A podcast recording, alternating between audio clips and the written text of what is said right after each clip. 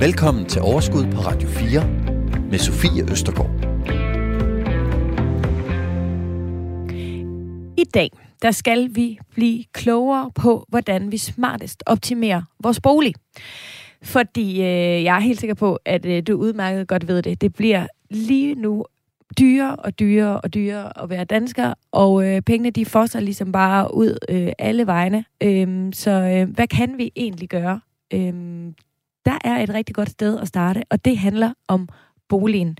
Øhm, måske er det det bedste tidspunkt nogensinde, at vi ligesom kan øh, energirenovere vores bolig, som det så fint hedder. Hvordan vi gør det, og hvad, hvor det, hvor det er smartest at starte, og ikke mindst, hvordan vi overhovedet finansierer alt det her. Det skal vi tale om i dag. Så øh, bor du i en bolig, hvilket jeg tænker, du formentlig gør, så lyt rigtig godt med. Velkommen til Overskud.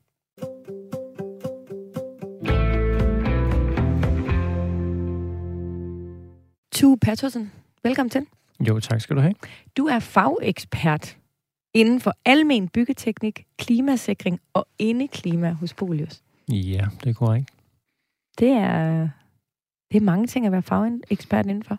Ja, og øh, der er faktisk flere forskellige små nischer, vi kaster os ned i. Er det det? Det er, øh, vi sidder en, en otte stykker og har titlen fagekspert over hos os.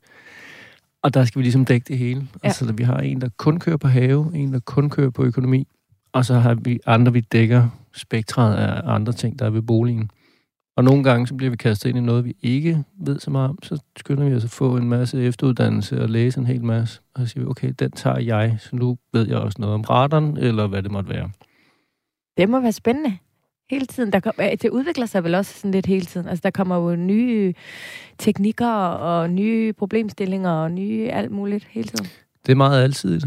Og, øh, og jo, det er spændende, og en stor del af vores tid, det bruger vi faktisk også bare på at sidde og læse. Ja. Og, altså, det kan være helt fra nyhedsbreve for producenter og viden, andre videnscentre, og så til at gå ned og læse rapporter og mere nørdede ting. Tager jeg fejl, hvis jeg øh, våger den påstand, at I har sådan ekstra travlt lige tiden? Vi har pænt travlt, øh, fordi vi prøver at køre vores normale drift, og så er der rigtig mange henvendelser netop på, hvad gør man nu, når energipriserne stiger så voldsomt. Ja. Og så kommer det jo bare jævnligt, at så, så er der stormflod i januar, jamen så smider vi en rigtig masse kræfter efter det.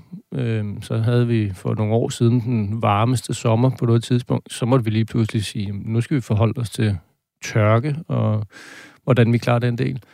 Så der kommer meget alsidigt, og i perioder har vi rigtig travlt med, hvad der er oppe i tiden. Og lige i øjeblikket, jo, der snakker vi rigtig meget om energipriser. Og jeg er rigtig glad for, at du er her i dag, fordi altså, jeg tror, uanset om man interesserer sig for økonomi og investering og hele den del, eller om man ikke gør, så kan man jo ikke undgå at få smidt i hovedet hele tiden, at det bliver dyrere og dyrere og dyrere. Altså, og, og, har man en bil, så kan man jo godt se, hvad der sker med benzin og ikke mindst dieselpriserne. Øhm, og der bliver væltet rundt med, øh, med snakke om naturgas og øh, oliefyr og øh, fjernvarme og alt, altså alt muligt, ikke? Altså, og man kan stå, hvis man ikke sådan interesserer sig helt vildt meget for lige præcis den del, og være helt vildt forvirret. Så mm. det skal vi simpelthen øh, dykke ned i øh, i dag. Øh, vi skal simpelthen finde ud af, hvad er det, der er bedst at have lige nu? Hvad er det, man skal forsøge at holde sig fra? Hvornår giver det mening, at man skal øh, skifte? Øh, vi skal også lidt omkring øh, klimasikring øh, til, øh, til sidst i programmet. Og så skal vi selvfølgelig også tale om, hvordan vi finansierer det hele. Vi ringer til øh, Camilla Jolien fra Nykredit lidt senere. Men inden da, så vil jeg godt lige øh, have din hjælp til øh, at, at slå fast. Øhm, er nu det rigtige tidspunkt, at man skal øh, energirenovere øh, sit hus? Fordi det var jo også en snak, vi havde for et år siden. Vi havde den også for to år siden. Den kommer garanteret igen, igen. Men lige nu, sådan som verden den ser ud, hvor der jo sker forfærdelige ting øh, over i, i Ukraine, og med, med den russiske gas og alt, hvad vi hører om, er det nu, eller er, giver det, at, kan vi vente et halvt år? Hvad tænker du? Jamen, øh, den vi har snakket om på kontoret en gang imellem, det er, at det bedste tidspunkt at gøre det her, det var i går. Og det næste, det er i dag, og ellers så er det i morgen. Så det er lidt, at ja, kom i gang.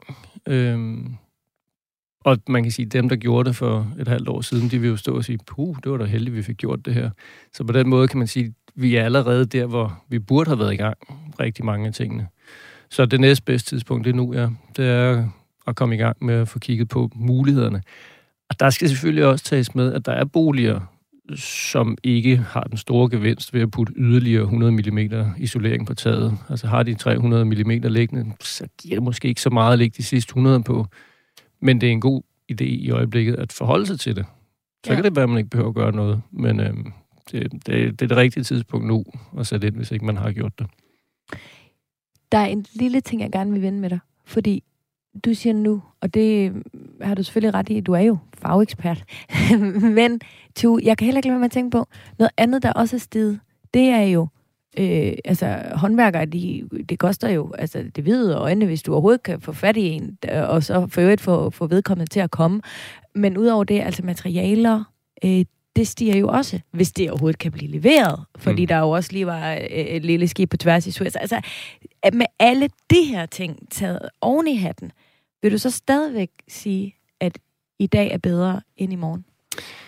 Ja, og det igen, så bliver den jo, den, den bliver lidt tricky på nogle parametre og for nogle boligejere, fordi at der vil netop være det her balancepunkt mellem, er det det rigtige tidspunkt for alle? Man kan mm. sige, bruger man i et ældre hus med en gammel energikilde, jamen så, så er det med at komme i gang, næsten uanset hvilke håndværkere, der kommer med hvilke tilbud.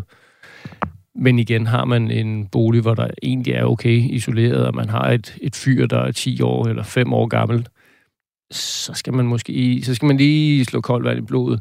Men det er så igen her, hvor jeg siger, forhold jer til det. Gå ind og, og undersøge, og få hjælp til at undersøge, hvad vil det koste nu? Hvad vil man kunne spare? Og så på den måde få lavet en beregning på, ja. jamen, hænger det sammen nu? Og, der, og det her, jeg mener, det gør det, det for rigtig, rigtig mange.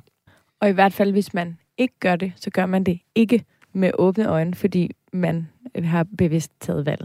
Ja, og det er, det er netop den her, for det få kigget på mulighederne, og så sige, jamen, der er ingen grund til det for os. Vi, nu har vi nu gør vi det på et oplyst grundlag. Nu lader mm. vi være at gøre det på et oplyst grundlag. Og det oplyste grundlag, det hjælper du os med i dag, Tue, ikke? Det vil jeg gerne forsøge på. Velkommen til. Tak skal du have. Du lytter til Overskud på Radio 4. Dagens gæst er fagekspert i Videnscentret Bolius, Tue Patursson.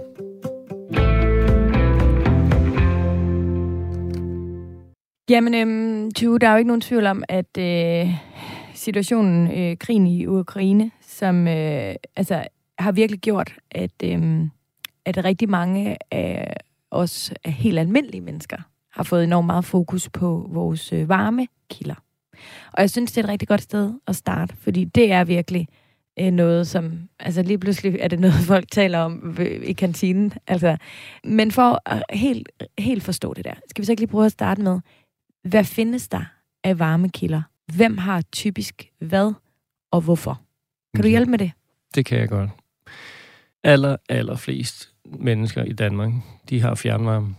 Det er to ud af tre boliger er varmet op med fjernvarme. Og fjernvarme, det dækker så i øvrigt også et lidt bredt begreb. Men samlet set kan man sige, at der er et fjernvarmeværk, der fordeler ud til en række boliger. Det, der gør, at de er forskellige, det er, at nogle fjernvarmeværker er meget små, og har en enkelt energikilde, måske to energikilder, de producerer deres varme fra. Nogle af dem, de er udsat i øjeblikket, fordi de har naturgas som deres primære opvarmningskilde. Andre, de er store og har en masse forskellige øh, kilder, de kan trække på. De kan kigge på varmepumper, som får elen fra øh, vedvarende energi. Der er nogen, der har naturgas, der er biobrændsel, der er restvarme fra industrier de store selskaber, som har de her mange forskellige kilder at trække fra, de holder en stille og rolig, stabil, lav pris, mens nogle ganske få af de her øh, fjernvarmeselskaber, de faktisk har måttet sætte priserne voldsomt op, fordi de har været afhængige af en enkelt energikilde. Jeg skal lige være sikker på, at jeg helt forstår. Det betyder, at selvom jeg for eksempel har fjernvarme derhjemme, så, behøver, så, så betyder det ikke, at jeg skal gå rundt og tænke, hey, jeg har fjernvarme, jeg er home safe. Så kan det faktisk godt være naturgas, som altså er i det næste led ja. af min fjernvarme. Ja. Og det, og, altså man, rigtig mange fjernvarmeværker har i perioder kørt med naturgas, og der er kul, der er, der er mange forskellige kilder, der har hjulpet til med de her fjernvarmeselskaber. Men langt størstedelen, de har en bred palette, og derfor kan de holde det nede. Det, man siger, at der er omkring 1,7 øh, millioner boliger, der er varmet op med fjernvarme i Danmark. Og omkring 100.000 kommer til at få en markant stigning mm. øh, i år. Og 100.000 får en mindre stigning. Men resten ligger faktisk på samme pris som de sidste par år, eller lavere end da, fordi der er rigtig mange fjernvarmeselskaber, der er blevet bedre og bedre til at udnytte energien og har bedre og bedre varmepumper. Så der er faktisk også omkring 100-150.000 øh, boliger, som vil få billigere varme næste år. Det hører man ikke så meget om, men, Nej, det øh, kan man ikke. men de er derude. Øh, og så. hvordan finder vi så ud af, om vi er nogle af de heldige, der er blandt dem, eller om vi er de uheldige blandt de 100, eller er de virkelig uheldige, der er blandt de sidste 100? Der kontakter man, eller går ind på sin fjernvarmeselskabs hjemmeside. Der kan man gå ind og se, hvad priserne vil være året frem. Og der vil man selvfølgelig også, hvis man begynder at nørde lidt rundt i det, kunne finde ud af, hvad er det for nogle varmekilder, der bliver brugt på det fjernvarmeselskab, man, man nu engang er tilknyttet. Spændende. Og hvad så med dem, der ikke har fjernvarme? Ja, den næste store pulje, det er, det er dem, vi snakker om. Det er naturgaskilderne. Øh, der er der omkring 400.000 øh, boliger, der har et naturgasfyr stående. Og det er dem, der er i medierne, fordi det er dem, der kan mærke, hvad der foregår over i Ukraine. Og i øvrigt kunne mærke det inden Ukraine også, fordi at vi simpelthen havde en allerede for halvanden år siden begyndte at være lidt ballade med, at vi faktisk ikke... Nej, for et års tid siden begyndte vi at kunne se produktionen her under corona, som vi troede ville være nede i rigtig lang tid. Den gik meget hurtigere i gang, end man havde forventet. Mm. Og normalt så har man nogle kæmpe lager af naturgas liggende til, når, når man har brug for det under vinterperioden blandt andet. De lager var slet ikke fyldt op, fordi der var ikke nogen, der forventede, at der ville være sådan en stor produktion. Så lige pludselig skulle alle bruge den energi, fordi hov, vi kom hurtigere i gang, end vi troede. Og så fik man stort set tømt lagerne, inden man nåede frem til, til vinter, hvor man skulle bruge dem. Så, øh, så de har været lidt i vælten i, i, i, i hvert fald et års tid, de her naturgasbrugere.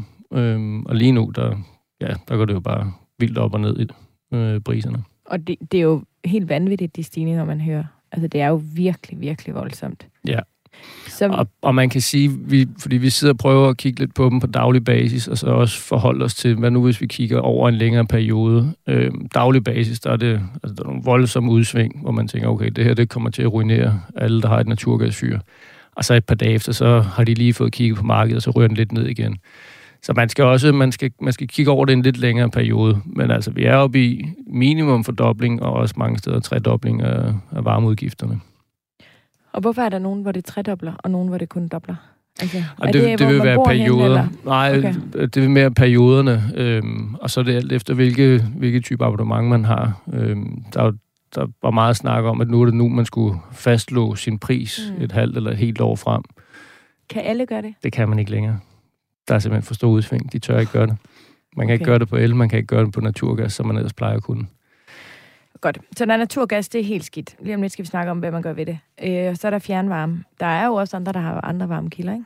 Jo, og så begynder vi at, at kigge mod... Altså, en stor, stor del efterhånden har jo de her varmepumper, som der også bliver peget meget mod, som værende øh, den fornuftige og gode løsning. Øhm, og dem kan man måske lige vente, fordi så der er faktisk også tæt på 100.000, der har elradiatorer stående i deres boliger stadigvæk. Nå.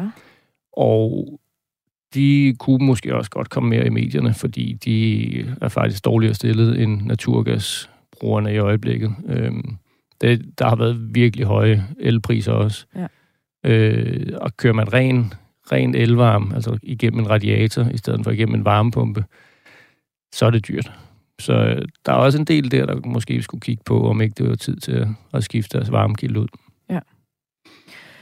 Hold op. Ja, så er der også nogen, der bare har sådan en gammeldags fyr af en art, ikke? Jo, man kan sige, de, altså naturgas og fjernvarme, det er jo sådan set også et fyr, man har stået ude. Men der er dem, som har pillefyr eller ja. træfyr. Ja.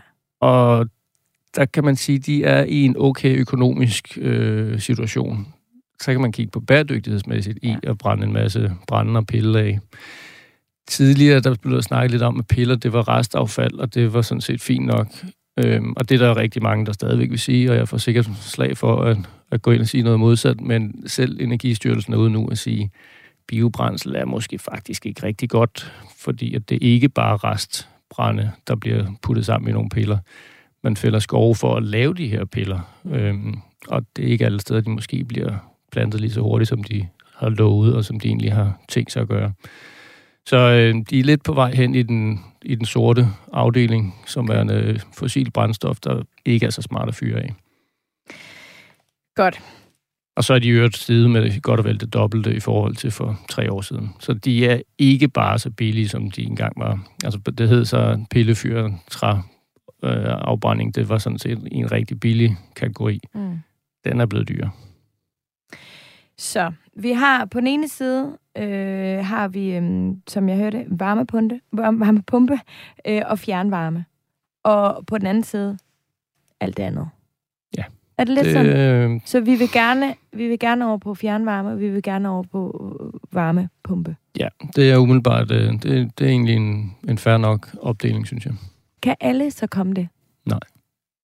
Men altså, hvad skal man så gøre ja, nu, helt ærligt? Man, man kan sige, øh, langt, langt, langt de fleste kan sådan set godt komme over på varmepumpen.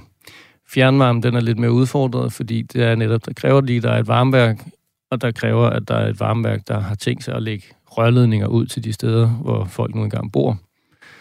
Og det er det sådan noget igen, altså hvor man, hvis man ikke bor nær de store byer, så, så altså...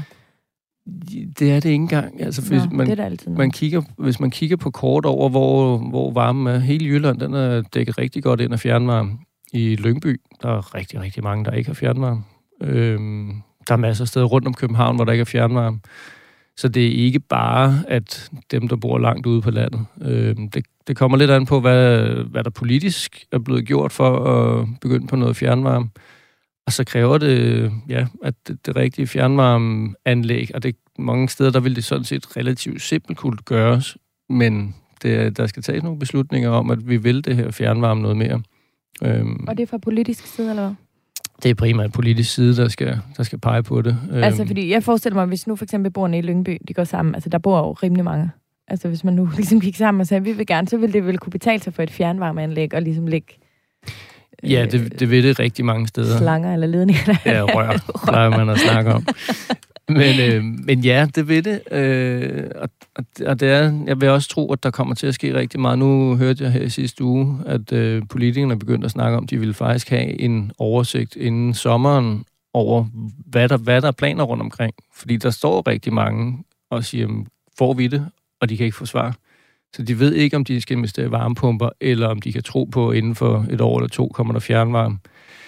Så der skal, der skal noget mere oplysning og planlægning til, for at kunne få folk til at tro på, at de lige skal holde hestene lidt igen, og så tro ja. på, at fjernvarmen kommer. Så når du siger, øh, fordi det vil jo selvfølgelig være klart at dumt at lave en midlertidig løsning, inden fjernvarmen den kommer, men, øh, men det betyder så, som jeg hørte siger, at fjernvarme, det er det, vi helst vil have. Eller en varmepumpe. Ja. Hvad er billigst? Jamen, øh, det er tæt på lige billigt at have det kørende. Øhm, I perioder der er varmepumpen billig, lige i øjeblikket er den dyre, fordi at den, det er, altså varmepumpen er i virkeligheden eldrevet. Den, øh, man har luft til vandvarmepumper, og man har jord til vandvarmepumper. Men det, man gør, det er, at man trækker noget varme ud af luft eller jord, og så skal der være en pumpe, der, eller en varmepumpe med noget kølemiddel, der står og varmer øh, noget vand op, man kan bruge til at varme resten af huset op med. Og det er med el, alt det foregår. Så tænker jeg jo træk på elpriserne, ligesom når vi taler om elradiatorerne. Ja, det der er fordelen, det er, at en varmepumpe, hver gang der kommer 1 øh, kWh el ind, så kommer der omkring 3,5 kWh varme ud. Det vil sige, at den er 3,5 gang bedre end en almindelig radiator, der kører 1-1. Altså når der kommer 1 kWh el ind, så kører der 1 kWh okay. varme ud. Så de er så meget mere effektive, så hvor en et hus, der blev varmet op af elradiator for 35.000, de ville være nede i at bruge 10.000, hvis det var en varmepump. Og på den måde, så kan man sige, så, så hænger det sammen med, at det faktisk er okay at have elvarme. Plus, at vi arbejder jo benhårdt i Danmark på at få gjort al vores el grøn, og den er, den er mere og mere grøn for hvert år, der går. Og på den måde, så bliver elopvarmning egentlig okay på et tidspunkt. Eller den er okay med varmepumper, men man kunne også sige, at selv elradiator kunne på et tidspunkt gå hen og blive en grøn opvarmning. Okay. Men øh, hvordan finder man ud af, hvis man har naturgas, eller øh, elradiator, eller fyr, eller nogle af de her, hvordan finder man så ud af, om man skal, øh, om, altså om det kan betale sig at skifte, og om man overhovedet kan få fjernvarme? Jamen, når man kan få fjernvarme, det er ved at kontakte kommunen eller fjern, de fjernvarmeselskaber, der er i nærheden, og finde ud af, hvad er, hvad er mulighederne. Øhm, og så kan man sige, hvis man så ikke tror på den, eller får at vide, at der ikke kommer til at ske noget forløbig, så skal man finde ud af, om ikke varmepumpen er den næste, man skal have kigget mod. Og øh, der kan man lave forskellige beregninger. Man kan godt selv gå ind og prøve at kigge på nogle sammenligninger. Altså, vi har, vi har mange forskellige artikler liggende om, hvad koster det ene, og hvad koster det andet.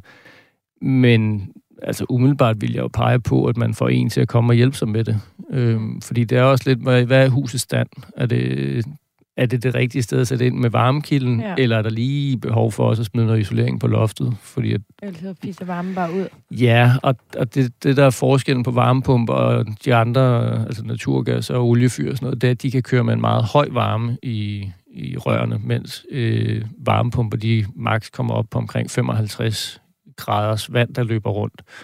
Og det er lidt nørdet, men det gør så, at der faktisk vil være boliger, der er dårligt isoleret, så de ikke kan varmes ordentligt op, hvis ja. man bare kører med varmepumpe. Skal man tænke over i forhold til, hvor stor boligen er? Nej, næsten ikke, fordi man kan bare få nogle større varmepumper. Okay. Øhm, så det, det er lidt med, hvor, hvordan de er, hvor godt de er isoleret. Det, det er virkelig nok det største og vigtigste parameter, når man går i gang med at kigge på det. Og hvad hvis man for eksempel bor i lejlighed? Hvad skal man gøre sig af overvejelse der? Kan man gøre noget?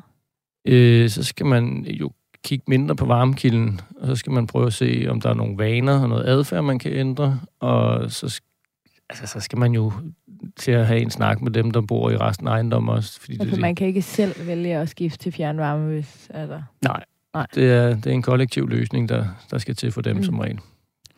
Og inden vi forlader varmekilderne her, øhm, så kunne jeg godt tænke mig bare lige at spørge, hvis man så er en af dem blandt de der 200.000, hvor fjernvarme alligevel i første led af naturgas, kan man så skifte til et andet fjernvarmeanlæg, eller er det sådan, at rørene fra fjern... Altså, du ved, der er et, der dækker det her område, et, der dækker et andet. Ja, du, så man, du er koblet på et, et fjernvarmeanlæg, eller et fjernvarmeværk. Så Vil ja. I på det tidspunkt måske give mening at få en varmepumpe i stedet for fjernvarme så? Det er der i hvert fald en del, der har kigget på rundt omkring. Der er, der er nogle steder i Jylland, der har været lidt i medierne, fordi at de netop fik de der fra at gå fra 15.000 om året til 45.000 om året. Så er lidt, okay, vi skal vist til at finde en anden varmekilde. Mm. Udfordringen er, at der er rigtig mange steder, der skal man betale til fjernvarme. Men så er det ligesom et... Uanset. Ja, og så er det en slags abonnement, man betaler, og så ja. betaler man ikke for den fjernvarme, man ikke bruger, men man betaler for at være tilknyttet. Og så kan det måske stadigvæk godt betale sig nogle steder at kigge på andre muligheder. Mm. Optimalt set vil jeg nok sige, at man skulle tage en snak med fjernvarmeselskabet. Ja, og de skal ændre det ja, lidt der, få gjort noget ved det i stedet for. Jeg er helt enig, to. Den kan I lige klare ind på jer, den her med sandheder. Det skulle være det mindste. Du lytter til Radio 4. Tu, vi har jo en fremragende Facebook-side. Den hedder Radio 4. Nej, den hedder Overskud Radio 4. ja, ja. Det er det, den hedder, for det er nemlig vores her i programmet. Og der er øh, en masse fantastiske lyttere, der altid stiller virkelig, virkelig relevante spørgsmål og kommer med super gode råd. Og en af dem, det er Simone Kær. Hun skriver, noget af det første, vi gjorde, da vi overtog vores hus, var at få fjernet oliefyret og installeret et jordvarmeanlæg. Vi regnede ud, at vi på seks år, vi har tjent selve anlægget hjemme i besparelse på olien. Mega god investering. Og nu, da vi står og skal til at sælge huset, så er vi gået fra et energimærke E til et B tænker også, at det pynter meget bedre på en salgsopstilling. To, det tænker jeg jo kun, at øh, du kan give øh, Simone ret i. Og det er jo en virkelig vigtig ting at huske på, at en ting er, hvad du sparer i din daglige, øh, i dit daglige budget, men noget andet er jo også, hvad på sigt, mm-hmm. altså den øh, hvad hedder det, værdistigning, som boligen den vil få. Ja. Øh, og det, det giver jo selvfølgelig også øh, god mening. Men øh, tænker du, at, øh, at det her, Simone, de har gjort, det med at få fjernet oliefyret for et jordvarmeanlæg, altså er det der, man skal starte, når man skal energirenovere sin bolig? Nu glemte vi faktisk at snakke om oliefyrene, men det kan vi jo så passende gøre nu. Ja, det gør vi faktisk også, men det er jo godt, vi har Simone her så. Ud med dem. Simpelthen. Altså, oliefyr, de, de skal ud, og de har længe været i søly, sølyset, og der er lavet tilskudsordninger til at få oliefyrene ud. Så det synes jeg, der er et, et super tiltag, de har fået gjort sig med det samme. Øhm, det er, og man altså, er det dem, der nogle gange graver ned i haverne, når man øh, hører om folk altså, køber ja, et hus? der kan have ligget oliefyr gravet ned, og man kan se store røde øh, metalcontainer eller beholdere stå ja. ude foran og sådan noget. Det er olien, der bliver fyret på der, og så kører det ind i et, et fyr, ligesom andre steder, og ja. varmer om. Og det er, det, det er noget gris, så øh, det, det kan absolut kun være en god idé at få dem væk. Ja. Og så kan man sige, der er jo stadigvæk den her med, at man skal kigge på, hvad, øh, hvad kan lade sig gøre i boligen. Fordi der er desværre lidt den tendens, at rigtig mange af dem, der har oliefyr, det er nogle meget gamle huse, som måske netop ikke er energirenoveret på nogen måder. Og derfor så kan der nogle gange være behov for, at man ikke bare nøjes med at tage et ny varmepumpe ind, men også at man lige bruger nogle ekstra penge på at isolere huset. Fordi ellers så kan man i worst case få problemer med at varme det ordentligt op, til det bliver behageligt. Og ellers så kan man sige, man bruger en del varme på bare at sende ud igennem vinduerne til fuglene i stedet for. Og isolering, der kan man, du har talt om loftet, men man kan også lave sådan noget hulmusisolering. Er det en god idé? Ja. Hedder det ikke det? Jo, hulmusisolering. Det er umiddelbart en af de bedste løsninger, hvis man har boligen til det. Det kræver ligesom, der er en, en ydermur, der er bygget op af to lag med et, ja. med, et hulrum imellem, som som regel er på en 7-10 cm. Hvis man får fyldt det op med isolering, det er det kan klares på en dag som regel. Det er en relativt billig ting at få fyldt i, og det giver rigtig, rigtig meget. Så det er en... Vi købte et hus for halvandet år siden, og vi gjorde det der. Mm-hmm. Det, der var skørt, det var, da de så kom ud, så var det ikke alle steder, at der var den der dobbelt mur. Så de, det er sådan, jeg har sådan et billede af huset, hvor det er sådan, her er der lidt, her har vi klatret lidt, her, okay. her, her. Men det, øh, kan, det, det er vel bedre end ingenting stadigvæk. Ja, og det, altså, sådan er det med rigtig mange tiltag. Det er bedre end ingenting. Øhm, nogle gange, så kan man sige, hvis det er, at man kan, man kan lave nogle kvadratmeter på hver væg, ah, så, så er det måske bedre at kigge på, om man skal finde en, en anden løsning. Fordi ellers risikerer man at sige, nu har vi jo trods alt lavet en hulmursisolering, så er der ingen grund til at efterisolere huset på ydersiden, eller hvad vi ellers skulle finde på. Så nogle gange kan det godt være et benspænd, at man laver en utilstrækkelig løsning. Øhm, mm. Og derfor så, så kan man sige igen, den her med, ligesom med varmekilden, få en energikonsulent ud, være med til at kigge på, hvad er det rigtige første skridt at tage, så man ikke går ned ad en forkert vej og ender med at og, ja, gøre det lidt modsat af, hvad der egentlig hænger sammen. Nu skal du høre fra Henning Buding. Han, Bud, han hedder ikke Buding. Han hedder Buddy. Bud. Det ved jeg ikke. Han hedder i hvert fald han Henning. Henning. Henning ind på vores Facebook-gruppe. Undskyld hende. Øh, han skriver, for knap fem år siden, der solgte jeg huset og flyttede i en rigtig god lejlighed. Eneste betænkeligheden var, at der var elvarme. Ved fremvisning spurgte jeg, om det var tilladt at installere varmepumpe, og svaret var ja. Det måtte jeg meget gerne. I begyndelsen af vinteren 17 fik jeg varmepumpen installeret, og er meget glad for den. Jeg elsker varme og har regnet på, at det er billigere her, end det var tidligere i det gode hus med fjernvarme, der var godt isoleret og moderniseret, blandt andet med gulvvarme. Mm-hmm. Så der er altså også mulighed, selvom man altså i lejligheder? Ja, og der tænker jeg, så har det været en, der har fået en luft-til-luft-varmepumpe. Øhm, det, man lidt kender fra sommerhus, som aircondition, og hvor der mm. simpelthen er en lille del ude, og så hænger der noget hen over døren eller, eller vinduet på indersiden og sender varm luft ind. Øhm, det, det vil jeg tænke er sådan en, han har fået. Og de er rigtig effektive. Øh, de, de giver faktisk endnu mere varme per kilowatt-time el, man bruger en almindelig varmepumper. Udfordringen er, at den sender varm luft ind et sted. Så en bolig, der kan det være svært at få det ud i værelser rundt om. Det er, det er ned i et rum, det hele kommer, og det, der er en del, der oplever det som, som træk, og det larmer lidt. Så, så der er nogle udfordringer ved den, men den er, det giver rigtig meget varme. Ja, for det er jo så en varmepumpe, man installerer ligesom ikke en i hvert rum. Altså. Nej, man, man kan jo godt se for sig nogle, øh, sådan nogle sydeuropæiske boligkomplekser, hvor der hænger på hver eneste facade hænger der 50 små varmepumper ude foran, ja. og nogle gange flere ved hver bolig. Og det er jo deres aircondition, de bruger på den måde. Og det er lidt det samme, man ville skulle gøre, hvis man skulle have ja. brugt den som varmekilde. Men at, at, at, i mit hoved er det bare um, vildt nok, at det, altså, at det økonomisk kan betale sig. Ja, og der er vi nok nede i, at han jo ikke er flyttet i en 180 kvadratmeter lejlighed. Øhm, det har været en, et sted, hvor han ligesom kan nøjes med at få varme ind et sted.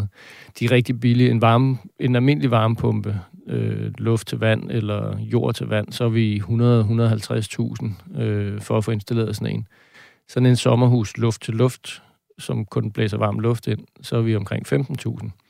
Så den er meget, meget billigere, og kan man nøjes med at få ligesom varme ind et sted, jamen så er det en, så er det en rigtig god en. Plus den jo faktisk giver mere varme per, per kilowatt-time el, man bruger, end de andre varmepumper. Og selvom den står, altså, så står den jo døgnet rundt og kører.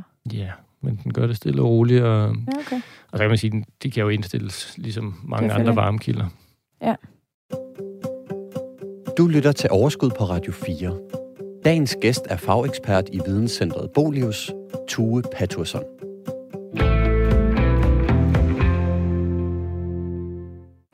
Jeg kunne godt tænke mig, to, at vi prøver lige, fordi nu, nu er vi alligevel sådan lidt omkring både med noget isolering og varmekilder, og der, ja, der er lidt forskelligt. Hvad, hvad, øhm, hvad vil du sige, hvis man har et hus, som man ved har en vis alder? Øhm, hvad, hvad, skal man, hvad, hvad skal man kigge på, hvis man skal energirenovere? Ja, man skal få kigget sådan holistisk på det, kunne man sige. Øhm, og, med det mener jeg, at det er jo ikke, netop ikke nok kun at kigge på loftet eller kigge på vinduerne. Man skal også have varmekilden med. Øhm, så ligesom se, hvad, hvis jeg putter en ny varmekilde i, giver den nok effekt, hvis jeg ikke gør noget ved vinduerne? Eller hvis jeg gør noget ved vinduerne og loftet, jamen så er det måske, det kan hjælpe til at få regningen ned, hvis jeg naturgasfyrer, men naturgassen er så dyr, så, så på den måde skal man se det som et helhedsbillede. Og der igen, der kan det være rigtig god hjælp at hente en prof udefra til at komme og hjælpe med at finde ud af, hvad, hvad er det for nogle knapper, der skal drejes på først. Og hvis du gør det her, så bør du også gøre trin B og C og D for at få den helt store effekt ud af det. Så øh, man kan sige, at varmekilden er rigtig vigtig. Og så er det jo at kigge på energi- øh, eller isoleringsmulighederne. Øh, hvad er det, der mangler? Hvor er det, der er noget, der er galt?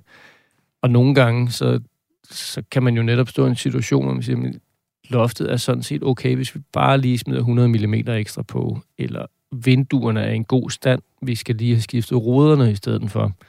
Så nogle af de der, som man ellers hører, som jamen, vi skal have helt nyt på loftet, og vi skal have skiftet vinduerne, nogle gange så kan det være del af det. Altså for eksempel at skifte ruderne i et vindue, det er, det, det er meget ruderne, der er problemet i vinduer. Så har man nogle fine trævinduer, så er der ingen grund til at skifte det hele. Så er det at skifte ruderne i stedet for. Så, så helheds, en, helhedsblikket på det, og lige vurdere, hvor meget der er egentlig behov for. Og så er der et, ja, nu snakker vi tidligere om, hvornår det rigtige tidspunkt at gøre tingene.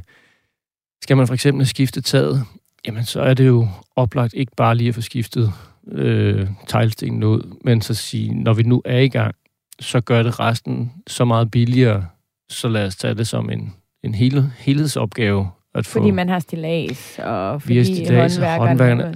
Altså. Taget er pillet af, så det er meget nemmere at isolere frem for at skulle kravle op igennem en loftslem med det hele. Og, så der vil være nogle, nogle øh, effekter, som er så meget mere effektive, hvis der man først er i gang med det ene, så man næsten lige så godt kan tage punkt 2 og punkt 3 med på listen. Og det gør det nemmere, hvis man har kigget lidt mere overordnet på det og lavet en, en, ja, en plan for det, i stedet for sådan at tage det lidt ad hoc, når man lige går i gang. Men den type, man så får ud, vil vedkommende, så kan vedkommende også hjælpe en med at regne ud, sådan, hvor mange år skal der til, før jeg har tjent det her øh, ind igen, og så videre, og så videre. Ja, det, der kan laves beregninger på det, og sige, hvad, hvad har I for et forbrug nu, og hvis vi kører ekstra 200 mm på loftet, skifter vinduerne og et nyt fyr, jamen så i stedet for 30.000 kan I sidde for 10.000, og så er I sparet 20.000 om året med de lån, der er det ene og det andet. Så kan de gå ind og sige, jamen det ser ud som om, I vil have det betalt det her tilbage inden for de næste 10 års tid. Mm. Der skal så tages det forbehold med, som der er lavet en del undersøgelser af, at når man laver sådan en beregning, så siger folk, jamen øh, jeg kan spare 20.000 om året, så kommer de tilbage nogle år efter og siger, vi sparer kun 10.000. I lovede os 20.000. Og så kommer man ind og kigger sådan, ja, fordi I har fået isoleret gulvet og radiator, nye radiator, nyt anlæg og loftet, og det hele er godt. Og nu går I rundt i shorts og bare fødder, fordi det er så lækkert. Ergo har jeg lige skruet to grader op på varmeanlæg. Og det, det er simpelthen, der, der er så mange undersøgelser af det, at folk, når de først har fået lavet alt det her, så skal de virkelig have noget for pengene, fordi nu kan de tillade sig. Og skrue op og have det dejligt varmt. Og nu er de gået og frosset de første 10 år, de har boet i boligen. Endelig kan de have det varmt. Ja. Og så ryger gevinsten tit. Så, øh, så man skal lige huske, at adfærd den er en meget, meget stor del af det her. Det er klart.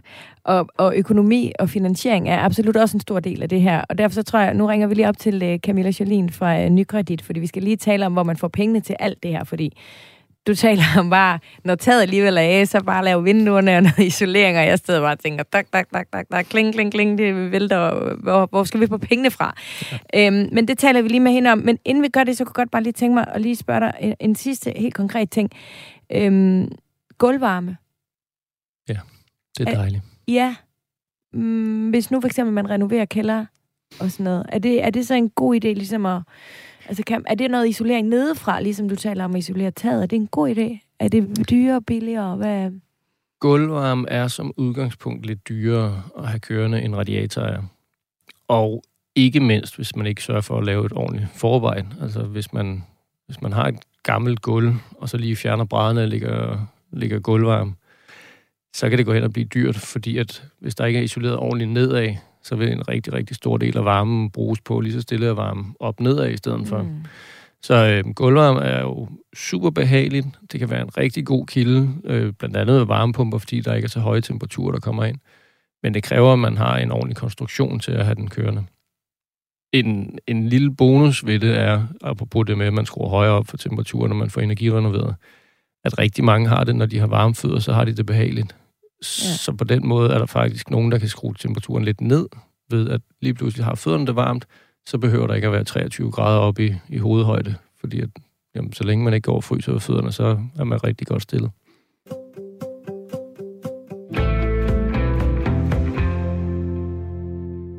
Men tu, alt det her, det koster jo noget. Man skal jo selvfølgelig øh, have mulighed for at betale for alle de her øh, tiltag, hvis man vil lave dem i sit hus. Og nogle af dem er jo ikke så billige, kan man sige. De fleste af dem koster jo en del penge. Så derfor så øh, har jeg nu ringet op til øh, Camilla Jolin. Goddag, Camilla. Goddag. Goddag. Privatøkonom i Nykredit. Hvordan har du det, Camilla? Jeg har det fantastisk. Jeg sidder i Aarhus lige nu og er med på linjen herfra og nyder en flot udsigt ud over vandet. Der må jeg jo for helt egen regning sige, at Aarhus er fuldstændig vidunderlig. Så det kan jeg godt forstå, at, øh, hvis du hygger dig derovre. Men det kan jeg bare supplere med at sige, at jeg er helt enig, Sofie. Camilla, vi har jo talt, uh, Ture og jeg her, om uh, hvordan man sådan ligesom kan, uh, hvad hedder det, uh, renovere sit hus, øh, særligt ud fra et økonomisk synspunkt, fordi der er jo ikke nogen tvivl om, at som tiden den er lige nu, øh, der bliver det dyrere og dyrere og endnu dyrere at, at være øh, dansker og dansk forbruger. Øh, men øh, det er jo måske, altså for et år siden var det måske også relevant, men lige nu er det jo selvfølgelig mere relevant end, øh, end nogensinde. Øh, men det koster jo lidt penge, så øh, kan vi lige prøve at, øh, at tale en lille smule øh, om, hvordan vi, vi skal gøre med det. Jeg har faktisk en kommentar fra en lytter inden for vores Facebook-gruppe. Britt Bredegaard for hun skriver, der er flere banker, der arbejder med bedre lån til grøn, økonom, øh, til grøn byggeri. Nogle kommuner har også bæredygtighedskonsulent, der er behjælpelig. Endvidere har nogle trælaster eller byggemarkeder også et tilbud om rådgivning, så du kan prøve at spørge dig frem. Det er det, øh, Britt, hun siger. Hvad siger du til det? Øh, Camilla? Jamen, jeg kan kun understøtte Britt, og øh, ja, det kan virkelig betale sig, at man lige sidder og bruger øh, 10-20 minutter øh, på internettet og prøver at søge rundt, hvad der findes af muligheder. Der findes en lang række muligheder afhængig af, hvor man bor, hvad for en bank man har, hvad for et realkreditinstitut man har, Øh, og så findes der en masse offentlige tilskudsordninger, som vi kan prøve at løbe lidt igennem. Der er mange forskellige øh, veje at søge finansiering, og det er godt givet ud for sin pengepunkt, at man lige bruger noget tid på noget forberedelse her. Jeg har faktisk, øh, øh, det er ikke så lang tid siden, at øh, vi købte et hus, og øh, der kan jeg mærke, og jeg, altså der, det føles i hvert fald som om, at banken er mere villig til at låne os penge til at skifte vores vinduer, end til øh, at øh, bygge en ny garage, for eksempel. Kan det, ja, har det, det noget er også på helt rigtigt. Og mm. Ja, det har det faktisk. Altså, nu kan jeg jo selvfølgelig kun lige tale for det, jeg kender her i Nykredit. Og det skal ikke være en reklame for Nykredit, for jeg er sikker på, at andre banker også har nogle rigtig gode vilkår. Men for eksempel har vi i Nykredit valgt at have et, et grønt boliglån på hylderne, hvor hvis du låner til noget energiforbedring, eller for eksempel udskiftning af dit energianlæg, og du øh, for eksempel siger, at jeg kan betale det tilbage i løbet af fem år, så kan du nå, låne til 0% i rente. Hvis du siger, at det bliver lidt for hårdt for min private økonomi, jeg vil gerne kunne betale det tilbage over 10 år, så er det bare 1% i rente. Og med de rentestigninger, vi har set på realkreditlån osv., så, videre, så det er faktisk en ganske attraktiv øh, rente og 0% i, i oprettelse til banken. Og som sagt, det er altså bare, hvad, hvad, hvad, hvad jeg kender til i nykredit. Jeg er sikker på, at der er andre banker, der har enslydende attraktive vilkår, fordi at øh, bankerne ønsker at hjælpe deres kunder med at gøre det rigtige i deres, øh, i deres bolig i forhold til energiforbedringer. Jeg bliver nødt til lige at spørge, what's the catch? catch? Altså fordi, hvornår har banken, altså det er jo i hvert fald det, man sådan, du ved, hvornår har banken nogensinde vil gøre noget bare for at være sød? Camilla. ja, men det kan jeg godt forstå, du lige umiddelbart tænker, fordi man, fordi man tænker, okay, I tilbyder så et lån nu på op til 500.000. I skal ikke have noget i omkostninger øh, til banken. I skal endda have 0% i rente, hvis jeg tilbage betaler det over fem år. Og prøv at høre, øh, der, der er i princippet ikke noget catch andet, end at øh, jeg oplever, at mange banker, virksomheder osv., øh, vil gerne være på den rigtige side, vil gerne promovere sig på og have en grøn dagsorden og hjælpe deres kunder. Så det er ren reklame, det her. Der er ikke noget catch, der er ikke noget med små bogstaver. Man skal selvfølgelig tjekke, at det, man vil lave, men det gør man jo sammen med sin rådgiver, hører inden under godkendelseslisten osv. Ikke? Øh, men, når, men når det er på plads, så er der intet catch i det. Det er ren reklame, og fordi at mange banker øh, ønsker oprigtigt set at hjælpe til med, at boligen øh, står så skarpt som muligt. Så kan vi tale om, er der, er der ud over reklame en fordel i det for realkreditinstitutterne? Det er der jo i princippet, for vi har jo pant i vores kunders boliger. Og de boliger holder bedst prisen hvis det er de energiforbedrede. Så i virkeligheden kan du sige, der, der, er, der er noget incitament der for banken. Det er altid rart på en eller anden måde, for ellers så virker det sådan, så går man rundt og kigger, oh, hvad er det, hvilken fælde hopper Så jeg tænker man, det er for godt til at være sandt, ja, hvad er det, jeg ikke får øje på? ja. Tue har lige en kommentar. Ja, har I en liste, lidt ligesom når vi kender det fra håndværkerfradrag, man skal lave den og den slags tiltag, for at de ryger med. Har I en liste, der ja. er tilsvarende, og, mm. og, og hvad bygger I den på? Er det lidt den samme, som, som der netop er på håndværkerfradraget? Eller har Lige været, præcis. Det vi bygger den på præcis det samme. Vi ser ingen grund til at begynde at, at tro, at vi er klogere end det, og sætter os ned og laver helt vores eget. Så, øh, så, så, så, så vi læner os op af de øh, godkendelseslister, der er andre steder. Okay. Øhm, Camilla, så lad os lige, for nu var I lige kort ind på håndværkerfradrag. Skal vi lige prøve at tale om, hvad er der egentlig for nogle fradrag? Fordi som du også siger, håndværkerfradrag, det er jo sådan, det kan vi jo godt vinke farvel til. Jeg mener, det er, sådan, det, det er vel nu her i april eller et eller andet, det ja. bliver udfaset, ikke? Så, så I, ja. Ja, så i virkeligheden skal vi tale lidt håndværkerfradraget, vi skal tale lidt bygningspuljen, og så har vi jo allerede nu været inde på, at der kan være andre tilskudsordninger, enten via ens realkreditinstitut, bank, kommune osv. Hvis vi starter med håndværkerfradraget, så er det jo væk lige om lidt. Det vil sige, at hvis man ikke allerede har sat noget arbejde i gang, som hører ind under det, de her godkendte ting, så, øh, så kan det godt tænkes at blive ret svært nu her inden 1. april at få nogle håndværkere til at, at rykke ud. Arbejdet skal nemlig være udført senest 31. marts okay. i år, og, være, og regningen skal være betalt senest 31. maj. Man kan maksimalt få et tilskud øh, før skat på ca. 13.000 kroner per person, per voksen i husstanden, og det vil sige en skatteværdi på maksimalt 3.000 kroner øh, per voksen i husstanden, hvis man har øh, fået lavet nogle af de her energiforbedringer, som er på den her liste. Og så det, det er håndværkerfradrag. Ja, og det skal være arbejdstimerne. Er det ikke sådan, det er dem, der betaler yes, fra? Ja. det er kun lønnen. Ja. Det er kun lønnen. Det var den ene del, det var håndværkerfradraget, og den går i virkeligheden både på helårsbolig og, og sommerhus. Så kan vi gå videre til bygningspuljen. Og må jeg lige undskylde, jeg afbryder dig. Det er simpelthen ja. ikke, det må du undskylde, men det er bare, hvis der nu sidder nogen ligesom mig en lille smule forvirret, er det så ikke korrekt, at det her håndværkerfradrag, det var ekstra højt øh, sidste år, eller der er et eller andet? Hvor det så er blevet lavere jo, i år. Er det ikke sådan noget? meget, meget attraktivt sidste år. Og det er ja. faktisk godt, du lige nævner det, Sofie, fordi årsopgørelsen for 2021 er jo netop lige nu åbnet. Mm. Og øh, der er to store fradrag, man skal huske at få tastet ind. Det ene er kørselsfradraget, og det andet er lige præcis det, du nævner, nemlig øh, håndværkerfradraget og servicefradraget. Og de var begge to sat ekstraordinært højt i 2021, helt op på 25.000 per person til hvert af fradragene. Det vil sige, to voksne i en husstand har til sammen faktisk et fradrag på 100.000 øh, hvis man vel og mærket jo har betalt til nogle af de her ting, der er fradragsberettiget. Og øh, så, så det er meget vigtigt, at man husker for den.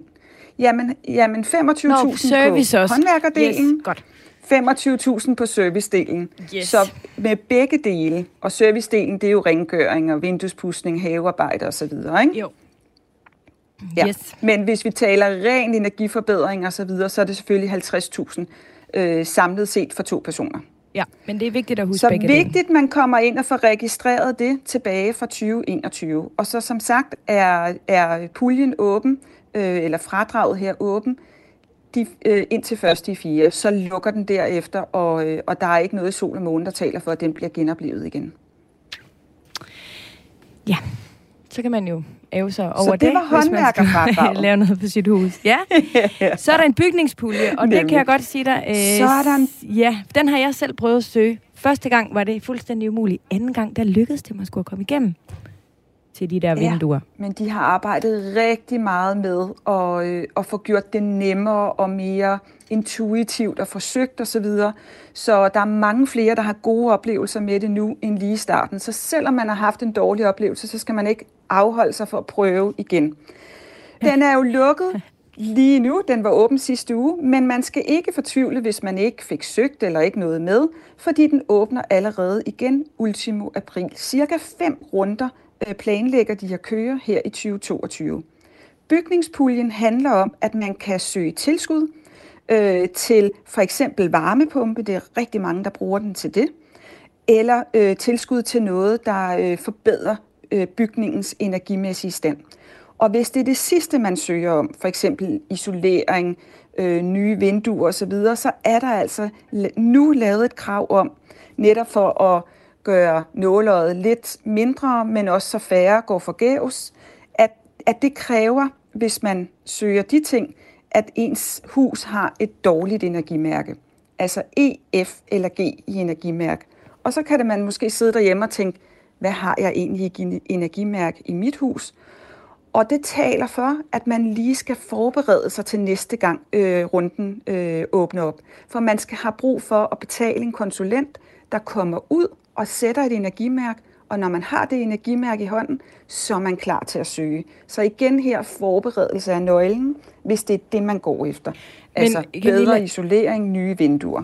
Det, ja, ja, da jeg sad med det der, så havde jeg heldigvis øh, øh, købt mit hus inden for en overskuelig øh, øh, tid øh, tilbage, så, så det betyder, at jeg skulle ikke betale for det her, fordi den var, altså hvis man har købt det, hvis man, øh, det, hvis, hvis man ikke har boet så lang tid i huset, så har man det her energimærke, fordi det er blevet lavet i forbindelse med salget af huset. Men hvis man ikke har det, så for mig virkede det bare sådan en lille smule fjollet, altså at man skal gå ud og bruge penge på at få lavet et energimærke til noget, som du reelt ikke ved, om du får øh, støtte til. Ja, og det kan jeg godt følge, øh, at, at, at man kan synes, det er lidt irriterende, at man faktisk skal ud og have en forhåndsudgift, inden man overhovedet finder ud af, at man kan søge. Øh, men jeg synes, man skal tænke ind i, at mange steder findes der det, der hedder energitjek, altså hvor man får en energikonsulent ud, Øh, der kan man få sparring, man kan få en vedligeholdelsesplan de næste 10 år, og man kan også vælge at betale lidt ekstra for at få energimærket. Der er meget værdi i det, fordi man så får noget sparring på, hvad kan man med fordel gøre bedst i sin bolig. Så jeg, jeg tror, man skal tænke på det ikke bare som sådan en dum, øh, måske unødvendig indgangsudgift, men mere tænke ind i det som et værktøj til at blive klogere på sit hus, øh, og få noget god sparring til, hvor kan jeg med fordel i fremtiden lægge nogle kroner, som gør allermest gavn for mig. Yes. Og ved du hvad, det passer simpelthen så godt med meget af det, som Tue øh, og jeg har talt om øh, tidligere. Så ved du hvad, Camilla, jeg vil slippe dig løs i Aarhus, hvis du lover at hilse rigtig mange gange derovre. Det kan du tro. Tak for det, Sofie. Tusind tak, fordi vi må ringe til dig. Ha' det godt, Camilla. Hej. Du lytter til Radio 4. Nå, der er håb endnu. når vi skal have finansieret vores, øh, vores store øh, energikilde om, om, omvæltning, havde nær øh, sagt. Det var i hvert fald øh, øh, Camilla Jolin fra øh, Nykredit, hvor hun er øh, privatøkonom. Nu skal du høre fra en anden af vores øh, dejlige lyttere. Hej overskud. Mit spørgsmål går på, hvis man skal tage fremtidsbrillerne på i forhold til klimaforandringerne, er der så nogle steder, den helt almindelige husejer skal være opmærksom på at få ændret på nogle ting ved sit hus, for at sikre det mod det voldsomme vejr, vi kan forvente, eller omvendt udnytte det, hvis man kan få noget positivt ud af, at kloden og klimaet desværre ændrer sig. Vi bor helt konkret for eksempel i en risikokommune i trekantsområdet, der er i far for at blive oversvømmet i kraft af klimaforandringerne. Og jeg ved, at der er mange kommuner i landet, der har lavet risikostyringsplaner for den enkelte kommune, som er i risiko for netop det i fremtiden. Men hvad kan man gøre som helt almindelig boligejer, som ikke engang bor ud til en å eller en fjord, når vi i Danmark måske kommer til at stå øh, under vand i fremtiden? Jo, det synes jeg er et, et sindssygt godt spørgsmål, og det er jo virkelig relevant, fordi hold op, hvor har vi meget kyst og mm. vand i, i Danmark. Øhm, og det er jo en, en reel ting, det her. Det må Så, man sige. Øhm, hvad, hvad, hvad, hvad, hvad er dit svar til Lene? Jeg kan sådan set rigtig godt lide hendes vinkel mm. med, hvordan kan vi udnytte det. Mm. Det er bare begrænset, hvor mange måder vi kan udnytte det på. Øhm, og især når vi er som individuel boligejer, øh, så, så giver det nogle begrænsninger, fordi rigtig meget af det her, du siger netop, at kyststrækningerne er rigtig lange i Danmark. Og der er behov for, at det ikke er den enkelte, der prøver at finde sin egen lille løsning. Og derfor er der jo også rigtig mange store øh, altså kommuner og organisationer, der prøver at gå ind og finde ud af, hvad det man samlet set kan gøre, fordi det er ikke en det er ikke den enkelte, der skal klare, hvordan vi, vi klarer det her højvand, der kommer udefra. Så øh, stormfloder, som jo primært er det, vi ser udefra, det, det er lidt at skubbe den videre til, til kommuner, stat, og sige, det, det, det er dem, der skal tage sig af den. Men når det så er sagt, så er der stadigvæk en masse ting, man selv kan gøre, fordi at i det her ekstremvejr, vi mere og mere møder, det er jo ikke bare sådan, at vi får mere og mere regn, eller vi får mere og mere storm. Vi får det bare i nogle mere voldsomme perioder. Øh, der kommer mere vand, men der kommer også mere tørke. Vi får mere varme. Vi får, der, så der er en masse mere med, at... at det er mere ekstremt. Det, det kører simpelthen fra, ja. fra nord til syd på en helt anden måde, end det gjorde tidligere. Nord til syd, det var så en dårlig formulering, men, men kurven hopper op og ned ja. på en helt anden måde, end den gjorde tidligere. Mm. Øhm, igen lidt som, øh, som vi snakker om i starten med renoveringer af hus, så er det vigtigste sådan set at forholde sig til det. Så kan det godt være, at man ikke skal gøre noget, men man skal tage stilling til det. Jamen, hvad er der at gøre mod en Jamen, det er igen den her med, at med stormfloderne, der kan være begrænsede muligheder. Man kan, man kan i hvert fald, hvis man skal købe bolig, kan man jo overveje, om man vil tage risikoen ved at bo tæt på vandet. Man kan overveje, hvis der er den lækre bolig- eller byggegrund, om man tror på, at, at vandet ikke stiger længere, så man godt kan flytte tæt på vandet. Øh, men, men det er lidt begrænset med stormfloder. Det, der til gengæld også ses, det er jo, at skybrud fylder rigtig, rigtig meget. Øh, der kommer langt flere skybrud, det, end der gjorde tidligere. Og det skal vi også lige hurtigt vende, men, men vil det sige til Lene, der, hun bor i den her kommune allerede nu, man kunne godt høre, hun havde børn, hun er jo ligesom etableret, så det er bare, sådan, det er bare ærgerligt, det må du håbe på, at kommunen klapper dig. Ja. Det, det er tæt på, hvad det svar, der ja. er. Man kan, man kan igen godt prøve at se, at man skal selvfølgelig være opmærksom på, den risiko, man har med det bolig, man nu engang har, er der noget, jeg kan gøre? For eksempel har man en kælder, jamen man kan måske ikke redde kælderen, man kan sørge for, at der ikke er ting dernede, som, som man mister. Mm. Øh, man kan lave små planer for, hvis der kommer den her stormflod, eller hvis den her å igen går over, som eller Jylland havde en masse ballade sidste år, så kan man have en nødplan klar med at sige, jeg skal i hvert fald vide, hvor jeg kan finde øh, sandsække, og jeg skal vide, hvordan jeg bygger dem op. Men, mm. øh, men ellers, den, den skal altså hives lidt op i niveau, at det rigtigt kan gøres noget ved det. Ja. Jeg kunne godt tænke mig lige her, inden programmet slutter, og lige høre dig om solceller og vandopsamling. Vandopsamling, det er simpelthen, jeg synes, det er så fuldstændig vanvittigt, at vi bruger ægte rent vand, for eksempel i toilettet. Mm.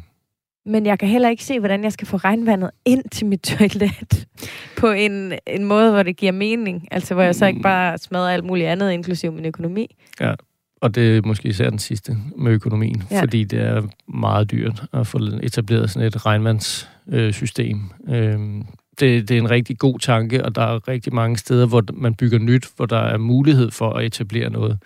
Men at gøre det i sin eksisterende bolig, det er en dyr udgave, og vi har meget lidt af det i Danmark, fordi det er så dyrt. Øh, Tyskland bruger det rigtig meget, men vi, vi, har, ikke, vi har ikke mulighederne herhjemme Mm. mm. på samme måde, så det er desværre en rigtig dyr udgave. Og hvad med solceller? Solceller har været meget frem og tilbage, øh, fordi i perioder har der været nogle fantastiske tilskudsordninger, og så er de blevet trukket lidt væk, fordi det ikke skulle misbruges. Og så har der været noget med, at man kunne sælge den el, man havde i overskud til en god pris, og så lige Ja. pludselig så var det en rigtig dårlig pris. Så det kører meget frem og tilbage, og i dag vil jeg sige, gør man noget ved taget, er man i gang med at udskifte taget, så tager det med som en overvejelse til at, at få kørt nogle solceller på. Og der, hvor det måske især begynder at blive interessant, det er jo, når man kører en varmepumpe og har sin elbil holdende, så er det måske, at solcellerne kan være et godt bidrag. Øhm, og så skal man nok købe en pakke, hvor der er et batteri med, fordi at det er jo desværre i dagstimerne, man ikke lige er hjemme med bilen, og man ikke bruger opvaskeren. Så batteriet er Åh. en rigtig god del at have med i sådan en Ja. pakke. Tue Patterson, Patterson, tusind tak, fordi du kom fra Bolius. Det var en kæmpe fornøjelse. Det var så hyggeligt. Jeg håber, du kommer igen en anden gang. Jeg skal gerne komme forbi. Det er jeg glad for. Det var alt, hvad vi havde til jer øh, i dag. Jeg håber, at I blev noget klogere på, hvordan I ligesom kan forholde jer til hele det her med at energirenovere øh, jeres bolig. Jeg vil godt minde jer om, at I lige skal huske at abonnere på programmet her, fordi så får du nemlig altid det allernyeste direkte i dit lytterfeed. Husk nu at hoppe ind og være medlem af vores Facebook, den Facebook-gruppe, den hedder Overskud Radio 4. Programmet her var tilrettelagt af mig selv og af den skønne Anders Hammann.